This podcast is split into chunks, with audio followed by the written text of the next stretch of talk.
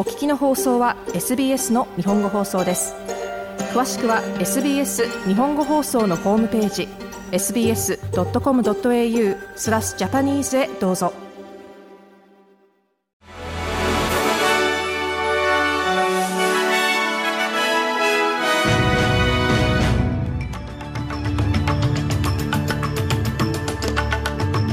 11月1日水曜日 SBS 日本語放送ニュースフラッシュをシドニーから北田和代がお送りいたします。今日イスラエル軍はガザ最大のジャバリア難民キャンプを空爆したことを認めました。イスラエル防衛軍はこの空爆はハマスの司令官イブラヒム・ビアリとハマスの兵士の殺害が目的だったと話していますが、人権グループは多くの犠牲者を出した攻撃を強く非難しています。ガザの保健サービスはこの攻撃で最低50人が死亡、数百人の負傷者が出ているとしています。生存者の捜索が続いています。ハマス軍は近日中にイスラエル人以外の人質を解放する予定だと声明を出しました。10月7日の攻撃からおよそ240人がパレスチナ軍に囚われています。あるカッサム隊のスポークスマン、アブ・オベイダ氏は、釈放は他の国の仲介で準備しているということを認めました。しかし、仲介がどの国かについては明らかにしていません。山火事の影響でクイーンズランド州南部のダルビーンと周辺の住民に直ちに避難するよう命令がありました。警告が出されたのはダルビーン、ザ・グレン、シルバーウッド、そしてチェリーガリーです。主な懸念地域はブリスベン西部のタラ地域の火事です。先週死亡1人2万ヘクタールが消失、53件の家屋が破壊されました。これは2019年のブラックサマーを超える被害となっています。ケイティ・ギャラガー財務省は、期待以下の成果しか上げていない連邦政府各省庁の長官など上位ポジションに対し、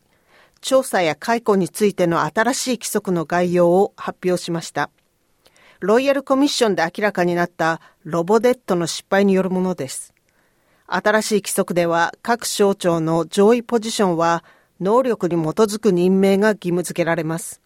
これは前保守連合政権下で政治的なポジションの指名があったという主張に対応したものです。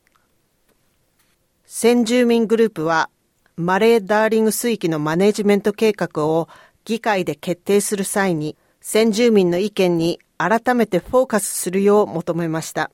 議会委員会は今日1日水曜日、上院で審議されている水源改正法、別名私たちの川の再生法についての公聴会を開きました。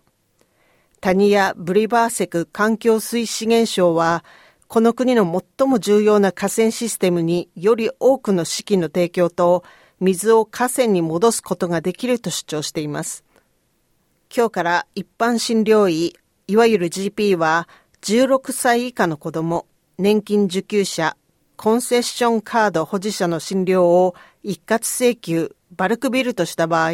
奨励金を3倍受け取ることができます。政府によると、このことで長い間財政的な重圧に耐えてきた GP が政府からの資金調達を得ることができ、さらに多くの該当する人々がその場でお金を払うことなく GP にかかることができるとしています。ここで訂正のお知らせです。10月30日のニュースフラッシュで中国シー・ジンピン主席を訪問しているアルバニージー首相とお伝えしましたが、正しくは中国シー・ジンピン主席を訪問する予定のアルバニージー首相でした。訂正してお詫び申し上げます。以上、11月1日のニュースフラッシュでした。なお、毎日のニュースをお聞きになりたい方は、SBS 日本語放送のポッドキャストをフォローするか、sbs.com.au スラッシュジャパニーズをご覧ください。